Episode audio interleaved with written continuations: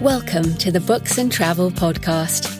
I'm Jo Frances Penn, thriller and dark fantasy author, bringing you escape and inspiration about unusual and fascinating places, as well as the deeper side of books and travel. You can find the episode show notes at booksandtravel.page. And if you enjoy thrillers set in international locations, download one of my ebooks for free at jfpenn.com forward slash free. Hello, travellers. I'm Jo Frances Penn, and in today's episode, I'm doing a solo show.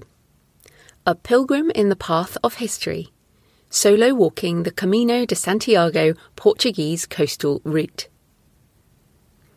So, in September 2022, about a month ago as I record this, I walked the Camino de Santiago along the Portuguese coastal route. It was around 300 kilometres from Porto in Portugal, north along the coast, and then inland to Santiago de Compostela in Spain, which took 14 days of back to back walking. I walked alone and carried my pack with everything in it, and I organised accommodation through Macs Adventure, so I knew where I was sleeping every night. I've posted a day by day breakdown of the route with pictures and my gear list separately, which I'll link to in the show notes. And in this episode, I go through some of my lessons and thoughts from the way.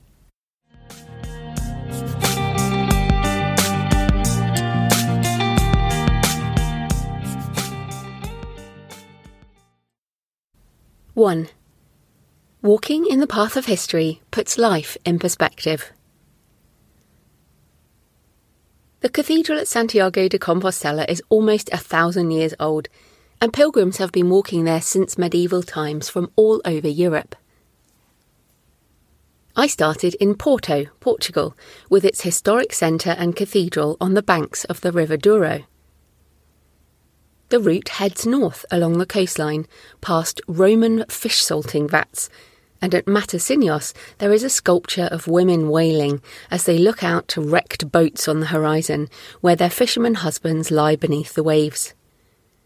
Life retains a familiar rhythm through the ages, and some aspects of being human never change.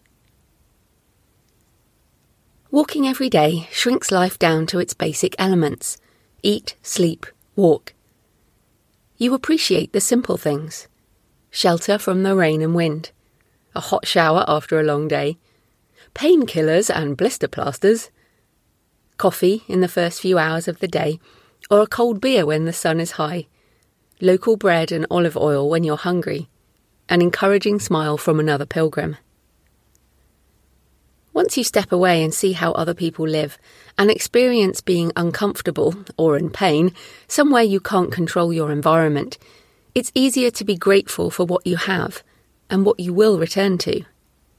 It's easy to take these comforts for granted until we lose them, even temporarily. I travel partly because it helps me see how insignificant I am on the face of the world, and walking intensifies this feeling as it is so slow. When I look at a map at the end of the day, I have crossed a tiny part of a tiny area in a little corner of the world.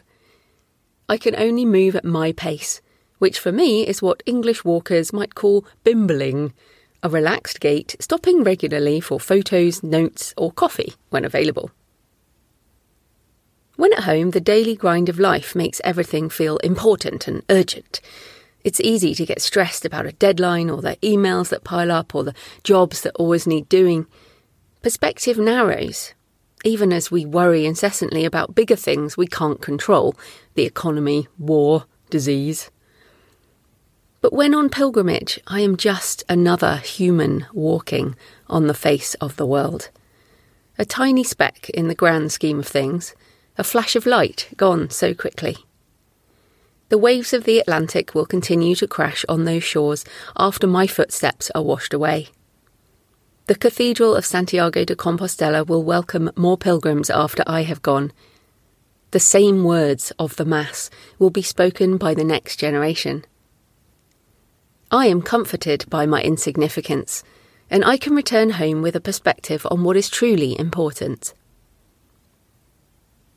While walking an ancient route like the Camino helps you reflect on mortality, it is impossible to comprehend a thousand years of pilgrims walking ahead and many more coming behind. But while I walked, I had a more vivid reminder of memento mori, remember you will die, as Queen Elizabeth II died. Each day of my Camino was punctuated by snippets of her life on TV in coffee bars and glimpses of newspapers, and I couldn't help but read the UK papers online when resting at the end of the day. It was strange to walk outside of my country during such a historically significant week. I remember seeing newly carved statues of the Queen and Prince Philip mounted outside the cathedral in Canterbury on my first pilgrimage in October 2020, which I talk about in episode 50. The stone was paler than the other sculptures of historic monarchs, because obviously it was so new.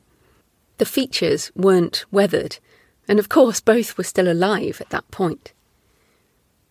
As I stood by those sculptures, there was a sense of standing next to living history as another generation passed, and now they are both gone.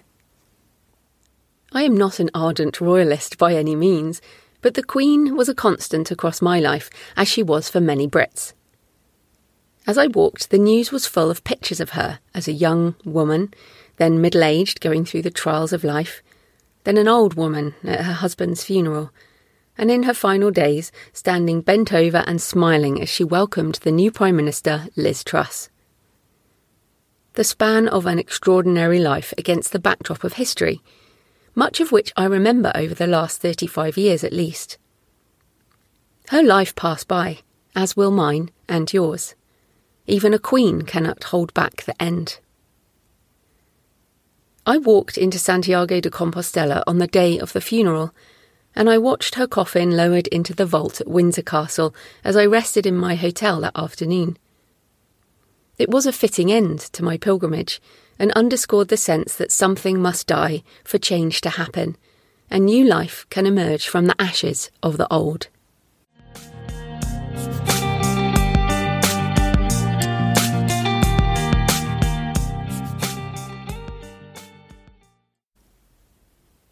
Two.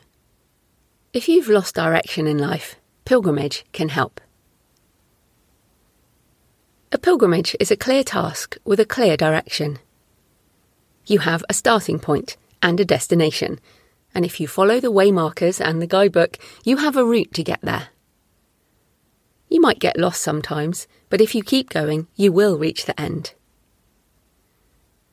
Once you are on the trail, whatever that might be, the pilgrim's day is much the same. Wake up, wash, and get dressed. Check feet.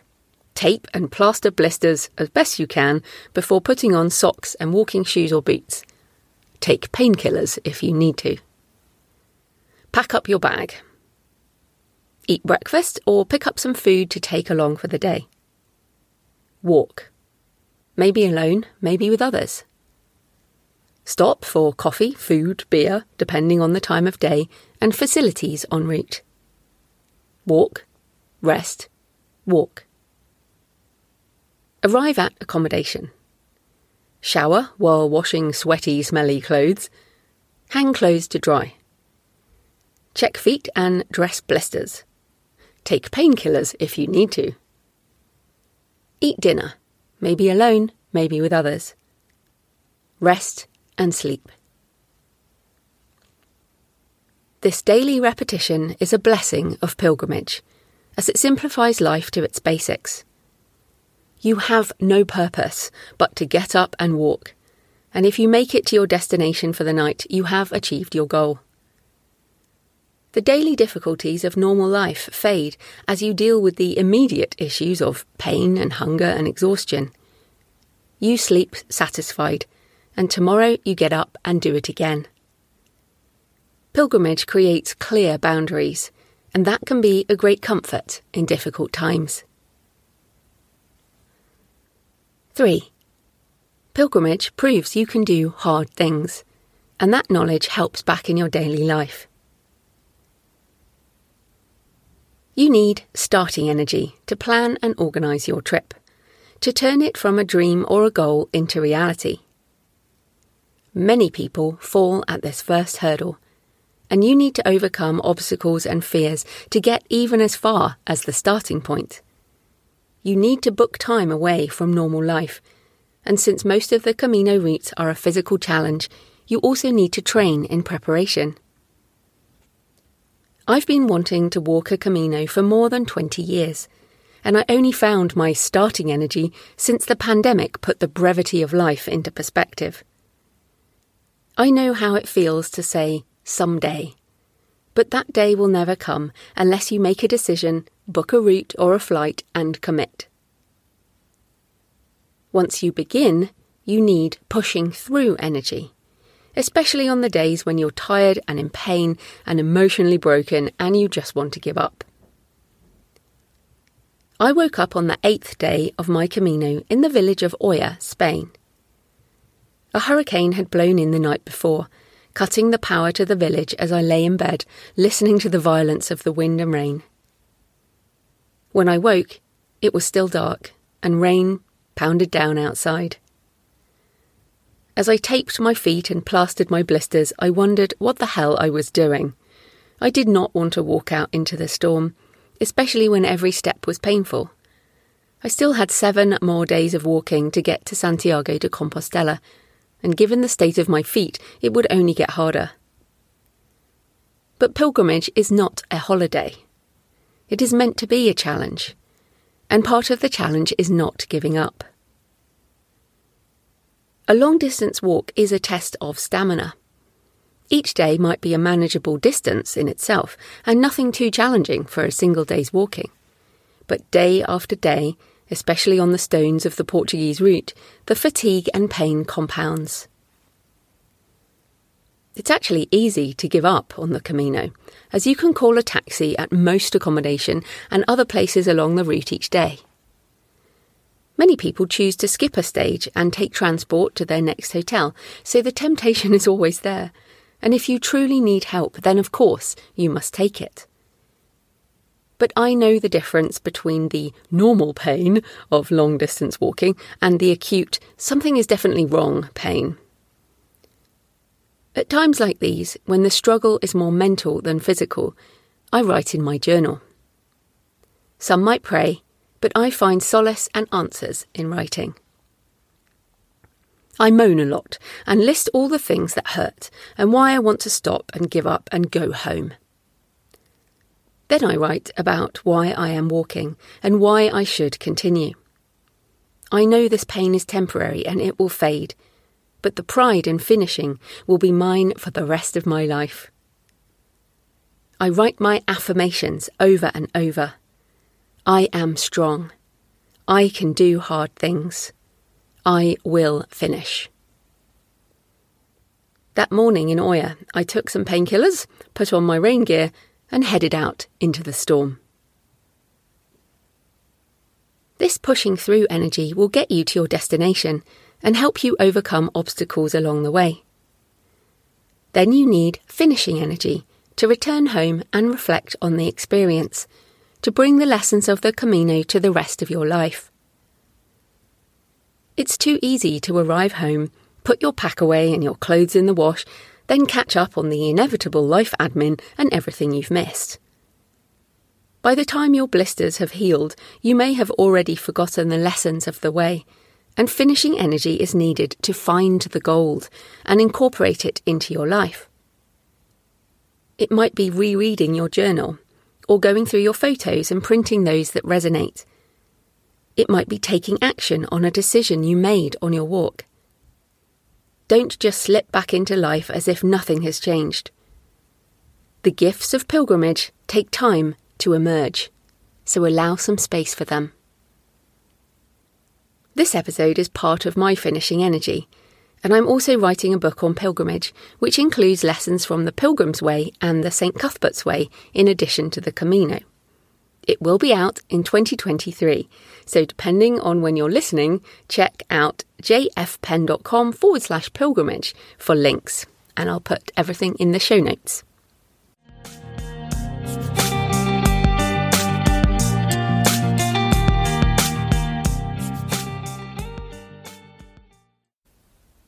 Four, a fusion of sacred and secular.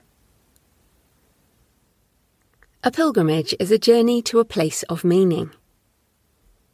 The Camino was originally for Christians who walked to the relics of St. James to atone for their sin, or to ask for healing or intercession with God.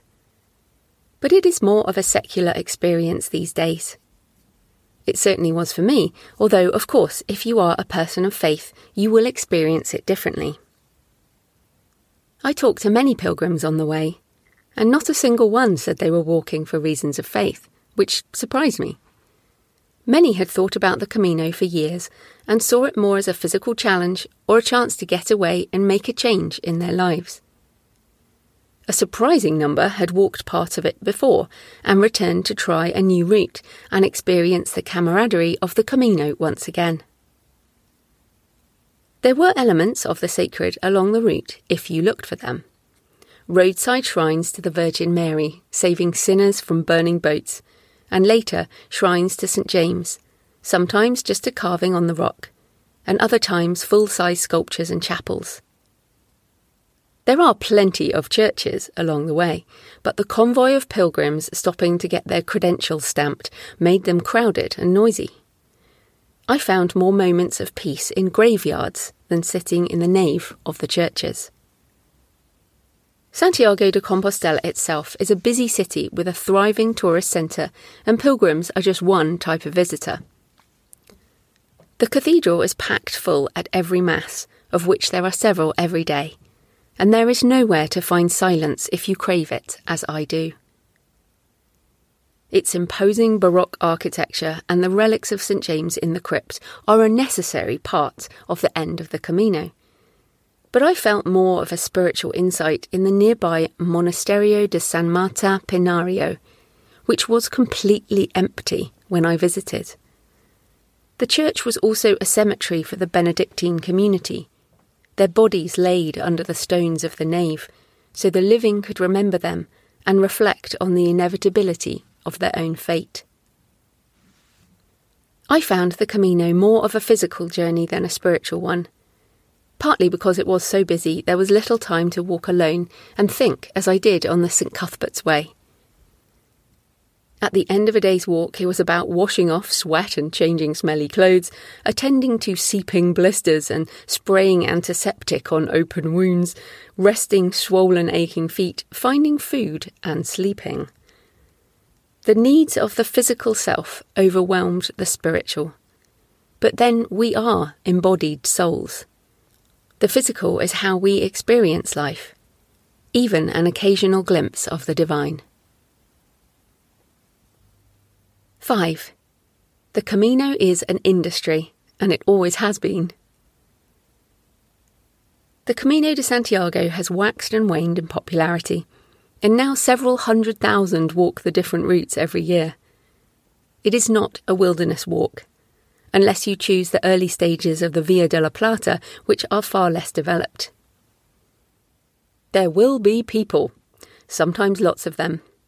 And there were moments on the way where I was literally part of a long line of pilgrims. Many only walk the last 100 kilometres, which you need to complete to get the Compostela. So those last few days in particular are very busy. The pilgrim industry starts with getting the credencial, which you can buy at many of the starting points and also online before you go. You have to get stamps along the way from the churches and hostels, hotels and restaurants, and inevitably this results in queues, even in out of the way places. There are also pilgrim menus at cafes, often very good value, and if you stay at the albergues, there are even organised opportunities for socialising with other pilgrims. There are two possible attitudes to this industry. You can resent the intrusion of so many people and avert commercialism, and pine for a solo spiritual pilgrimage. Or you can embrace it and join in wholeheartedly. I did the latter and considered it part of supporting the local businesses that play an important part in the Camino experience. I appreciate comfortable accommodation, pharmacies and supermarkets, as well as coffee shops, restaurants, and bars.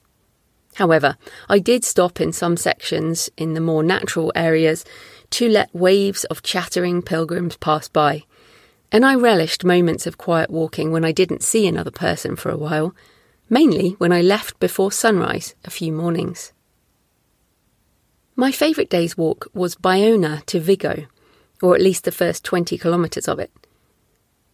The main Camino route went through the hills, but there was a slightly longer alternate route following the coast north. I chose the coastal route, which was barely waymarked, but by keeping the sea on my left, it was easy enough to navigate along paths and boardwalks. I left Bayona in the dark and walked north as the dawn broke over the coastal wetlands. Wading birds picked their way through the shallows, and finches darted between bushes on the shore. The path followed alongside almost deserted beaches. It was a cool autumnal weekday morning, so there were just a few dog walkers on the sand. There were heavy clouds overhead, and the wind blew rain in later that day. I saw a few pilgrims, but mostly I walked alone, happy to have taken the alternative route, to step out of the stream of pilgrims, even just for a day.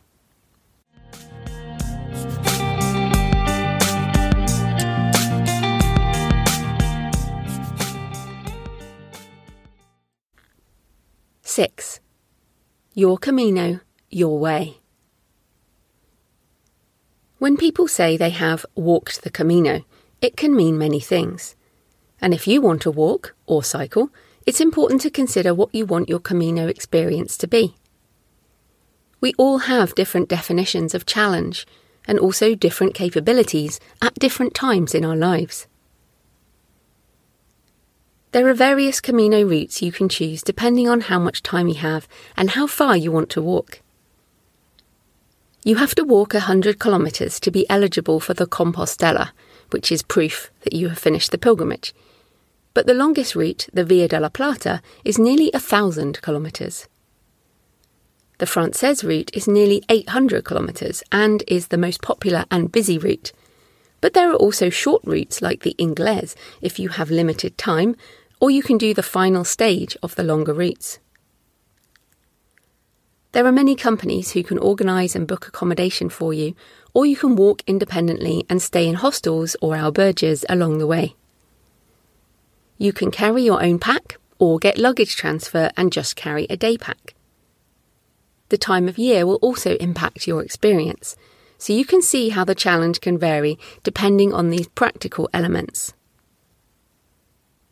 While I originally wanted to walk the Frances route, made famous by countless books and the film The Way, I couldn't be away from my business for the time needed to complete it. I decided on the Portuguese coastal route, still a challenge at 14 days back to back walking, and considered much quieter than the Frances. I carried my own pack and walked the whole route. I booked through Macs Adventure and had a private room each night in hotels or B&Bs. I like to know where I'm sleeping each night, and I didn't want to deal with shared bathrooms and snoring. Those were my choices, and they shaped my Camino. Many people, including pilgrims in their 70s, overtook me during the day carrying day packs, and certainly getting luggage transferred is a good way to make walking easier. Each pilgrim is different, and it is too easy to end up comparing yourself. You might pass a tired and limping pilgrim one day, only to end up like that yourself another day.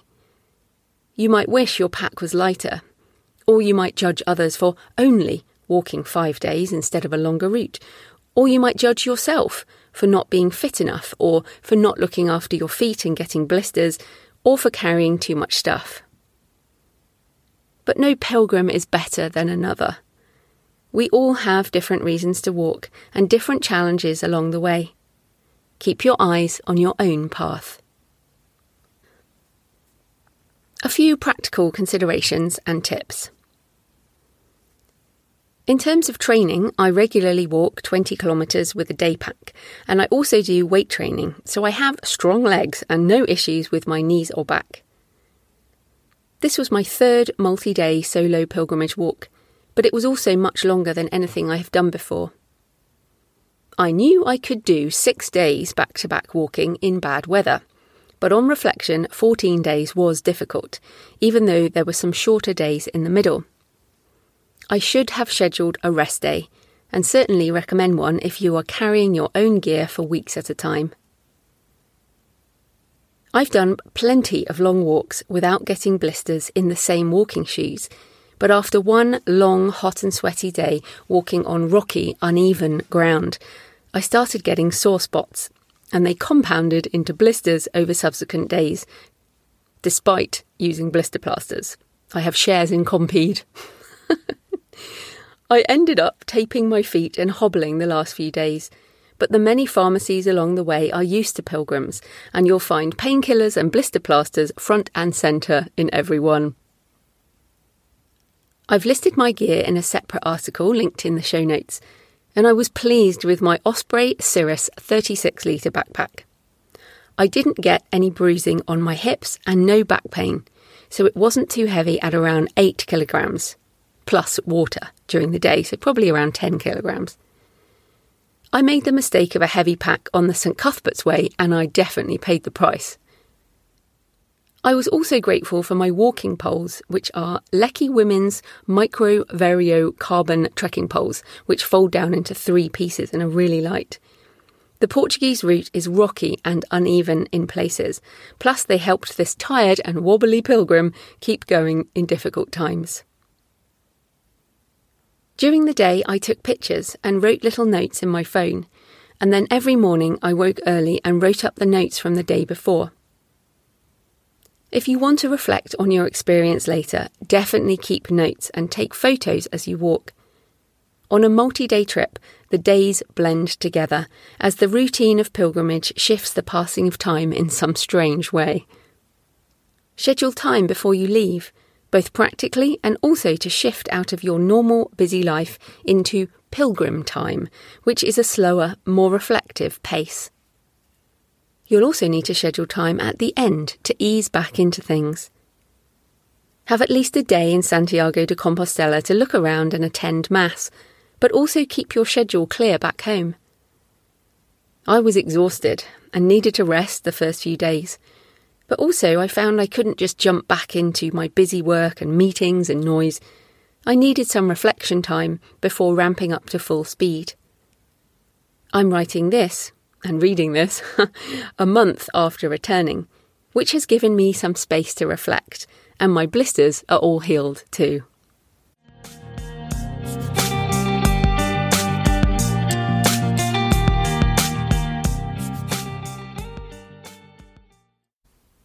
7.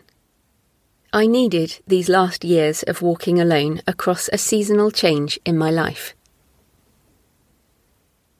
I did my first solo multi day pilgrimage, the Pilgrim's Way, in October 2020 between pandemic lockdowns, which I talked about in episode 50 This Too Shall Pass. I walked the St Cuthbert's Way alone in October 2021 when I was still recovering from COVID and I have walked alone for many days in training. I love my husband, Jonathan. He is my best friend, and we walk together a lot. But I needed these times to walk alone. The pandemic lockdowns made me feel like a bird bashing its wings against the bars of a cage, as I talked about in my lessons from the Pilgrim's Way. I walked myself into submission over that time and the pilgrimage helped calm my anger and frustration and grief at everything going on in the world and my inability to change it. These last two years have also been a time of change physically and emotionally. I'm 47 as I record this, and I'm still in the hormonal roller coaster of midlife, which has impacted my sleep and mental health, and, compounded by the pandemic, has made the last few years pretty tough.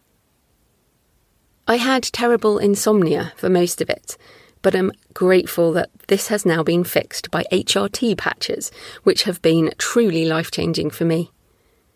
I know HRT is not for everyone, but I recommend reading Menopausing by Davina McCall if you or anyone you love is struggling through this phase. These long walks have given me so much during difficult times. I am goal orientated, and completing a pilgrimage route is a clear physical goal that you can tick off and feel a sense of accomplishment in finishing. I walked alone and proved to myself that I can do hard things, that I can walk through pain, that I can walk in all weathers, that I can deal with things going wrong, and I can cope with my fears along the way. I have proved to myself that I am resilient, and that has felt like an important thing to prove at this time of my life. Many people walk pilgrimage at a time of change, out of a need to reset, or change jobs, or recover from grief or separation, or find an answer to a question. This Camino trip alone was not about changing my life, and in fact, it made me realise how grateful I am for what I have in my creative business and my happy marriage. But the three pilgrimage routes together over the last two years have certainly been a path of change through a rocky period in my life, and in the world in general. It feels like the end of one season and the beginning of another.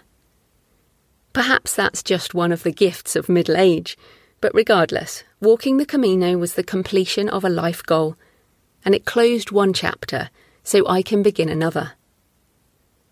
For now, I'm working on my pilgrimage book combining aspects of the emotional and spiritual journey with practical tips which will hopefully help you if you are considering such a trip. You can find more details at jfpenn.com forward slash pilgrimage. So thanks for listening today, and I'd love to know what you think about this episode, your experiences from your own pilgrimage, or any questions. So please leave a comment. Just go to the show notes at booksandtravel.page or tweet me at the Creative Penn. Buen camino. Thanks for joining me today on the Books and Travel podcast. I hope you found a moment of escape. You can find the episode show notes at booksandtravel.page. And if you enjoy thrillers set in international locations, download one of my books for free at jfpenn.com forward slash free. Happy travels until next time.